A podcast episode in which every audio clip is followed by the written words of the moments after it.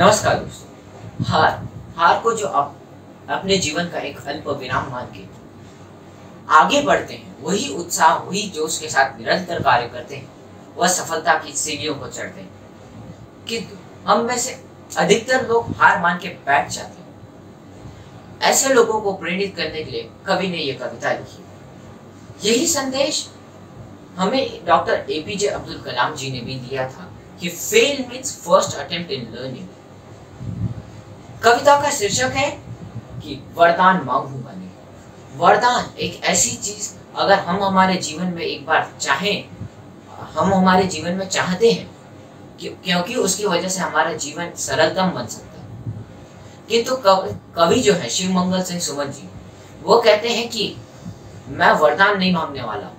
जो भी मुझे अचीव करना है, जो भी मुझे प्राप्त करना है, वो मैं अपने कर्म की बदौलत करूँगा। यही चीज़ तुलसीदास जी ने अपने एक दोहे से भी कही है। कर्म प्रधान विश्व करी राखा। कर्म प्रधान विश्व करी राखा, जो जस करे, सो और यही चीज़ हमें हमारे कवि के संदेश है। कविता कुछ इस तरह से ये हार एक विराम है। ये हार एक विराम है। जीवन महासंग्राम है। मैं तिल तिल मिटूँगा पर तया की भीख मांगूँगा नहीं। वरदान मांगूँगा नहीं।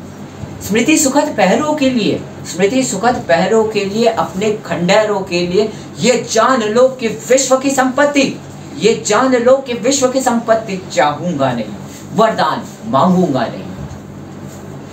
क्या हार में, क्या जीत में, क्या हार में, क्या जीत में किंचित नहीं भयभीत न संघर्ष पट पर जो भी मिले, यह भी सही, वह भी सही, यह भी सही, वह भी सही, वरदान मांगूँगा नहीं। लघुता न अब मेरी छो लघुता न अब मेरी छो, तुम ही मान बने रहो अपने हृदय की वेदना मैं। व्यर्थ त्यागूँगा नहीं, वरदान मांगूँगा नहीं, वरदान मांगूँगा नहीं। चाहे हृदय को ताप दो, चाहे हृदय को ताप दो, चाहे मुझे अभिशाप दो, कुछ भी करो, किंतु कर्तव्य पद से भागूँगा नहीं किंतु कर्तव्य पद से भागूँगा नहीं। वरदान मांगूँगा नहीं वरदान मांगूँगा नहीं। धन्यवाद।